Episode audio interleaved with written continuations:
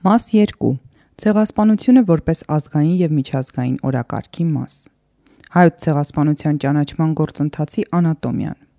Հայոց ցեղասպանության միջազգային ճանաչման ընթացքը հանրային գիտակցության մեջ ընկալվում է որպես երրորդ հանրապետության գոյության անբաժանելի մաս եւ արդյունք։ Սակայն այս պատկերացումը խափուսիկ է։ Գործընթացը սկսվել է մինչև Հայաստանի անկախացումը, իսկ Հայաստանի Հանրապետության առաջին տարիներին հայոց ցեղասպանության միջազգային ճանաչմանն աջակցել է չէր հրճակվել Հայաստանի Հանրապետության արտաքին քաղաքական առաջնահերթություն։ Լռության դավադրությունը. Հետ ցեղասպանական շրջանում, երբ ստեղծվեց Հայաստանի Խորհրդային Սոցիալիստական Հանրապետությունը եւ դարձավ ԽՍՀՄ-ի մաս, թեման փակի տակ էր։ ԽՍՀՄ ղեկավարները բնավել չէին ցանկանում փոքրիկ Հայաստանի պատճառով սրել առանց այդ էլ ոչ միանշանակ հարաբերությունները հարևան Թուրքիայի հետ։ Բացի այդ, մեծ եղերնի հիշողությունները կապվում էին երկրի Արեմտյան Հայաստանի մասին հիշողությունների հետ։ Մի բան, որ դուրս էր խորհրդային գաղափարախոսական վերահսկողությունից։ Հայրենիքը պատմական Հայաստանն արտնացնում էր ազգային, նույնիսկ ազգայնական հույզեր, որը դեմ էր միահարթեցման ուղին բռնած Մոսկվայի քաղաքականությանը։ Ազգայինը թույլատրելի էր միայն այն չափով, որը չէր խանգարում սովետական մարդու հոմո սովետիկուսի ստեղծմանը։ Այս պայմաններում բազմաթիվ վերապրողներ 1920-ից 30-ականներին ստիպված էին ոչնչացնել հայրենիքից բերված մասունք դարձած պատառիկները, նկարներ, նամակներ, գրի առնված հիշողություններ, քանի որ բռնաճնշումների շրջանում դրանք կարող էին ներկայացվել իբրև բուրժուական եւ ազգայնական ուժերի, մասնավորապես դաշնակցության հետ կապի ապացույց։ Սակայն չպետք է կարծել, որ լռության դավադրությունը պատել էր միայն խորհրդահայ հասարակությանը։ Աշխարը միանգամայն մոռացել էր հայերի ողբերգությունը եւ առաջին աշխարհամարտի տարիներին հայերին տված խոստումները։ Հայոց ցեղասպանությունը դարձել էր մոռացված պատմություն։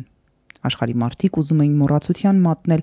մեծ պատերազմը եւ նրա տարապանքները։ Իսկ հայերը չափազանց փոքրաթիվ էին, չափազանց ծրված եւ չափազանց տարված առօրյա գոյատևման հարցերով։ Ցեղասպանությունից հրաշքով փրկված մի քանի 100 հազար արևմտահայեր թուրքական ճնշման տակ ստիպված էին վերջնականապես լքել իրենց հայրենիքը, ապաստան գտնել աշխարհի տարբեր մասերում՝ Սիրիայում, Լիբանանում, Եգիպտոսում, Կիպրոսում, Հունաստանում, Բուլղարիայում, Ռումինիայում, Վրաստանում եւ Հարավային Կովկասում, Ֆրանսիայում եւ ԱՄՆ-ում։ Նրանք նոր կյանք էին սկսում զրկված ամեն ինչից՝ նյութական տարական միջոցներից մինչև սոցիալական կապերը, քանի որ հայտնվել էին նոր միջավայրում, հաճախ բոլորովին օտար եւ այլ օրենքներով ապրող հասարակություններում։ Հետագայում նրանք դուրս կգան փախստականների ճամբարներից եւ շատերը կդառնան ընդունող հասարակությունների པարծանքը։ Սակայն այս շրջանում դեռ զբաղված էին նախ եւ առաջ գոյատևման հարցերով։ Նրանք դեռ շատ թույլ էին եւ անկազմակերպ արդարության վերականգնման նպատակով պայքար սկսելու համար։ Հետսհետե սակայն ձևավորվեցին հայկական համայնքները։ Ստեղծվեցին ազգային նոր կառույցներ, որոնք պետք է փորձեին վերականգնել եւ պահպանել հայկական ինքնությունը Սփյուռքում։ Պետք է հիշել, որ այս ամբողջ կես դարը Սփյուռքի հայկական ընտանիքներում հայոց ցեղասպանությունը նույնպես ճնշված հիշողություն էր։ Շատերն ընտրել էին անցյալը չհիշելը եւ միայն ներկայի եւ ապագայի համար ապրելը։ Մորցիր հորդորին էր հանդիպում մեծ ոչրի մասին ցանկացած բարձրաձայնումը։ Վերապրողների մի մասի համար տրավմատիկ հիշողությունն այնքան ճնշող էր, որ նրանք նախընտրում էին հուշերից ջնջել հնարավոր բոլոր արձագանքները։ Շատերն էլ կարծում էին, որ իրավունք չունեն երեխաների վրա դնել ցեղասպանված ազգի ներկայացուցիչ լինելու բարդույթը։ Սակայն ամեն ինչ փոխվեց 1965-ին։ Զարթոնք 1960-ականներին Սփյուռքը բոլորովին փոխված էր։ Այն տարբեր երկրների հասարակություններ ինտեգրված կայացած համայնքներից բաղկացած մի ցանց էր, որը կարող էր կազմակերպված դիմագրավել թուրքական ժողտողականությանը։ 1965-ին նշվում էր հայոց ցեղասպանության 50-րդ տարելիցը, որն ազդարարեց ոչ միայն թեման փականներից հանելու եւ հանրայնացնելու մի շրջան, այլ նաեւ հայ ժողովրդի քաղաքական պայքարի սկզբնավորումը։ Ավելին, նոր սերունդը սկսեց քննադատել ավակ սերնդին, վերջինիս пассив եւ ձայնազուրկ կեցվածքի համար։ Բազմամարդ հանրահավաքներ կազմակերպվեցին աշխարի տարբեր երկրներում գտնվող թուրքական դեսպանատների եւ հյուպատոսարանների մոտ, ինչին հաջորդեց Ասալայի մարտիկների գործողությունները։ Այս բռնության ալիքի ամենակարևոր հետևանքը թեմայի բարձրաձայնումն էր։ Աշխարհի թերթերը սկսեցին գրել ոչ միայն թուրքական դիվանագիտական հաստատությունների ահաբեկման, այլ նաև դրա հետևում երկար տասնամյակներ թաքցրած պատճառների մասին։ գրավվեց ոչ միայն աշխարհի ուշադրությունը, այլ նաև արտնացվեց հենց հայկական հասարակության հիշողությունը։ ԽՍՀՄ-ում նույնպես հսկայական փոփոխություններ տեղի ունեցան։ Միայն 1965-ին, երբ ամբողջ աշխարհով մեկ հայկական համայնքները նշում էին հայոց ցեղասպանության 50-րդ տարելիցը, խորհրդային իշխանությունները հայ գիտամշակութային եւ կուսակցական վերնախավի նախաձեռնությամբ որոշում կայացրին կառուցել հայոց ցեղասպանության հուշահամալիրը։ Իհարկե, այն կապված էր աշխարհակաղակական որոշ զարգացումներով, այդ թվում նաև Թուրքիայի ՆԱՏՕ-ին անդամակցելու, սակայն ժողովրդական ճնշման գործոնը նույնպես չպետք է անտեսել այդ թվում նաև Թուրքիայի ՆԱՏՕ-ին անդամակցելով, սակայն ժողովրդական ճնշման գործոնը նույնպես չպետք է անտեսել։ 1965-ի ապրիլի 24-ը, բացի պաշտոնական արարողություններից, որոնք նախատեսվում էր անցկացնել օպերայի մեծ դահլիճում, նշանավորվեց 100 հազարանոց հանրահավաքով Լենինի այժմ Հանրապետության հրապարակում եւ երթով դեպի օպերայի այժմ Ազատության հրապարակ։ Հանրային ճնշումն ավելի զորեղ դարձրեցին խորհրդային Հայաստանի ղեկավարների առաջարկները։ Որոշումը կայացված էր։ Սկսվեց շինարարությունը եւ 1967-ի նոյեմբերի 29-ին տեղի ունեցավ հայոց ցեղասպանության հուշահամալիրի բացումը, որը այդ օրվանից դարձավ հայոց մեծ եղեռնի զոհերի հիշողությունը հարգելու կենտրոնական վայրը։ Երրորդ հանրապետության շեշտադրումները 1988-ի Ղարաբաղյան շարժման առանցքային թեմաներից մեկը նաև հայոց ցեղասպանությունն էր։ Բազմաթիվ հրապարակումներ, քննարկումներ, ելույթներ փորձեցին լույս սփռել մութ կամ մոռացված հարցերի շուրջ եւ դուրս գալ այն սահմաններից, որոնք դրվում էին խորհրդային գրաքննության կողմից, երբ 1965-ից թեմայի քննարկման թույլտվությունը գործում էր միայն որոշակի սահմաններում։ Այն նաև քաղաքական դիսկուրսի մաս էր։ Անկախական շարժումը չէր կարող անտեսել ցեղասպանության հանցագործության նկատմամբ վերաբերմունքը եւ ապագա ռազմավարություն մշակելու անհրաժեշտությունը։ Բուրըն բանավեճերից հետո 1990-ի օգոստոսի 23-ին ընդունված անկախության հռչակագրում հայտնվեց հետևյալ 11-րդ կետը. Հայաստանի Հանրապետությունը սատար է կանգնում 1915-ին Օսմանյան Թուրքիայում եւ Արևմտյան Հայաստանում հայոց ցեղասպանության միջազգային ճանաչման գործին։ Սա ուղենիշ էր, որով Հայաստանը պետք է զարգանար մոտ ապագայում։ Սակայն Հայաստանի Հանրապետության առաջին իշխանություններն առաջին նախագահ Լևոն Տեր-Պետրոսյանի ղեկավարությամբ առաջնահերթ համարելով Թուրքիայի հետ երկկողմ հարաբերությունների հաստատման եւ զարգացման հարցը, հայոց ցեղասպանության միջազգային ճանաչման հարցը բոլորովին էլ իրենց քաղաքականության հիմնական ուղություններից չհամարեցին։ Ինքը Տեր-Պետրոսյանը համարում էր, որ ցեղասպանության հարցը Հայաստանի անկախության հռչակագրում դնելը քաղաքական եւ դիվանագիտական տեսակետից ճիշտ չէր եւ դրան կարելի էր մեկ այլ փաստաթղթում անդրադառնալ։ 1998-ին Հայաստանի Հանրապետության երկրորդ նախագահ Ռոբերտ Քոչարյանը ՄԱԿ-ի ամբիոնից բարձրաձայնում է մեծ եղեռնի խնդիրը եւ հայոց ցեղասպանության ճանաչումը դարձնում Հայաստանի Հանրապետության արտաքին քաղաքականության գլխավոր նպատակներից մեկը։ Այն բավականին արդյունավետ էր, ինչի վկայությունը կարելի է համարել ոչ միայն տասնյակից ավելի պետությունների, այդ թվում Ֆրանսիայի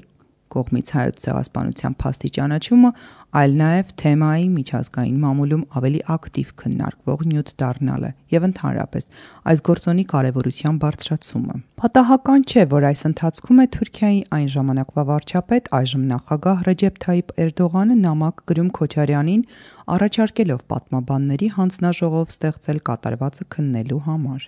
Գործընթացը շարունակվեց նաև Հայաստանի Հանրապետության երրորդ նախագահ Սերժ Սարգսյանի կառավարման շրջանում։ Այն որոշակիորեն դանդաղեց 2008-ից 10 թվականներին, երբ նորից ворթեգրվել էր Հայաստան-Թուրքիա հարաբերությունների բարելավման կուրսը,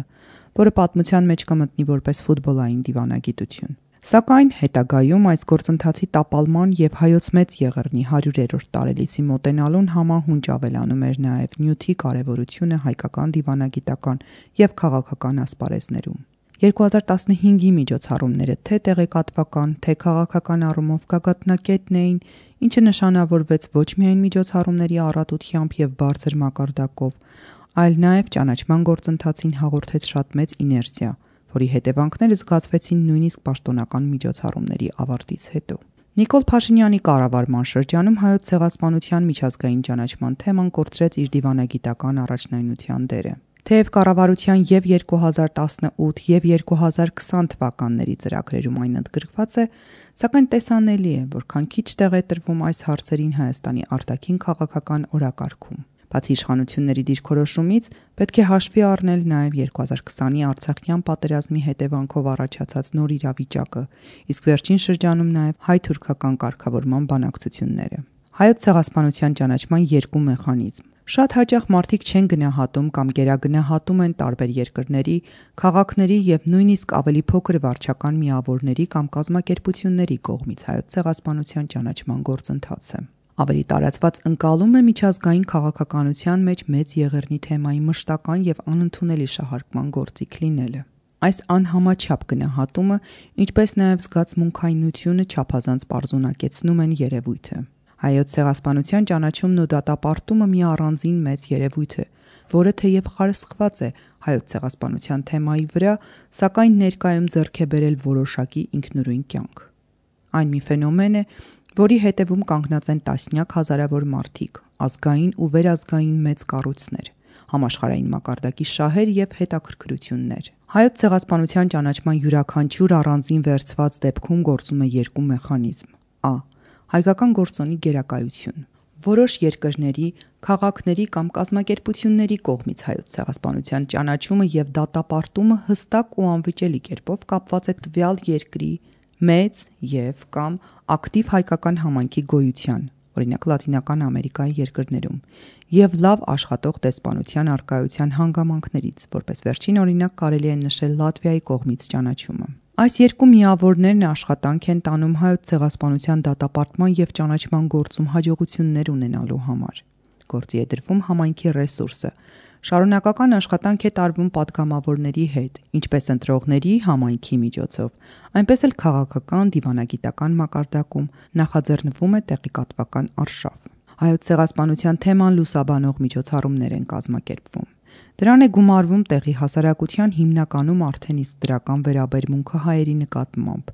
ինչպես նաև որոշակի գիտելիքների ապաշարը, որը հայոց ցեղասպանության եղելությունը կասկածի տակ չի դնում։ Հարյուրավոր մարդիկ ներգրավում են այս գործընթացում։ Քաղաքական ուժերի հետ հանդիպելուց եւ բանակցելուց մինչեւ ճանաչման օրը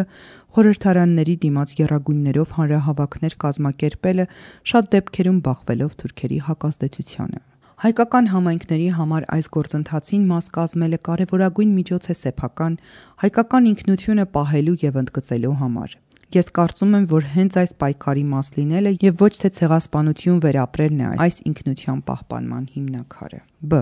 Միջազգային քաղաքական գործոնի գերակայություն Որոշ երկրներում կարող է եւ չլինել մեծ ուժեղ հայկական համայնք եւ Հայաստանի Հանրապետության դեսպանությունն էլ չհամարի հայոց ցեղասպանության ճանաչման թեման ամենաառաջնայինն իր գործունեության համար։ Սակայն թեման լինի ակտիվ քննարկումների առարկա եւ նույնիսկ ճանաչմամբ պսակվի։ Սա կապված է միջազգային քաղաքական գործընթացների զարգացման տրամաբանության հետ։ Հիմնականում այս թեման տարբեր պետություններ օգտագործում են Թուրքիայի նկատմամբ ճնշում գործադրելու նպատակով։ Հաճախ Անկարայի հետ պետության հարաբերությունների վատթարացումն ուղեկցվում են նաև նման խոսակցություններով, հարային խոսքով։ Երբեմն գործը կարող է հասնել քաղաքական ուժերից մեկի կողմից ճանաչման վերաբերյալ հայտարարության պատրաստման, իսկ որոշ դեպքերում այն կարող է մտնել տվյալ երկրի խորհրդարան։ Տարբեր երկրների խորհրդարաններն ունեն տարբեր ընթացակարգեր եւ դեպքերի մեծամասնությունում այս գործընթացը կարող է տևել տարիներ, ինչպես օրինակ Մեծ Բրիտանիայում, կամ ամեն անգամ կանգ առնել ոլորտային հանձնաժողովի քննարկման մակարդակում, ինչպես տեղի է ունենում Իսրայելում։ Սակայն կան նաև հաջողված օրինակներ։ Այսպես ԱՄՆ-ի կողմից ճանաչման գործընթացը երկարատև ելևէջներից հետո 1919-ին ավարտվեց երկրի օրենսդիր մարմնի կոնգրեսի երկու պալատների կողմից բանաձևի ընդունմամբ։ Իսկ 2021-ին դրան ավելացավ նախագահ Ջո Բայդենի կողմից հայոց ցեղասպանության բառակապակցության հնչեցմամբ, որը թեև իրավաբանորեն լուրջ նշանակություն չուներ, սակայն հոգեբանական տեսանկյունից շատ կարևոր էր։ Վերջին ճանաչումներից Գերմանիայի եւ Սիրիայի կողմից հաջողությամբ ավարտին հասցված գործընթացները հենց Թուրքիայի հետ դժվար հարաբերությունների արտահայտություն էին։ Հայոց ցեղասպանության ճանաչումը որպես զենք գործիք Որքան սարսափելի էր հայոց ցեղասպանության ոճիրը, այդքան մեծ է այն միջազգային քաղաքական հետևանքը, որն առաջանում է այդ հարցի արծարծումից։ Որքան մեծ էր հանցագործությունը, այնքան զորեղ է զենք, որ ստացել է միջազգային հանրությունն այն ոչրագործ պետության հանդեպ մշտապես գործածելու համար։ Իր ազդեցությամբ եւ ուժով այն համարժեք է հաճախ միջազգային քաղաքականության այնպիսի մեծ գաղափարական զենքերին, ինչպիսիք են օրինակ ահաբեկչության դեմ պայքարը, դեմոկրատիայի տարածումը եւ այլն։ Ավելին, ես կարծում եմ, որ շատ դեպքերում այս թեման ավելի մեծ խաղացող է միջազգային ասպարեզում, քան ցավոք Հայաստանի Հանրապետությունը։ Եվ այս պարագայում, եթե նույնիսկ մի օր հայկական ինչ որ կառավարություն որոշի հրաժարվել այս թեմայի բարձրացումից, ապա մեր կարծիքը կարող է նույնիսկ հաշվի չառնվել։ Թեմայի միջազգային քաղաքականության սեփականությունը դառնալու մեջ վատ բան չկա։ Բոլոր հարցերն էլ օգտագործվում են, բոլոր թեմաներն էլ շահարկվում։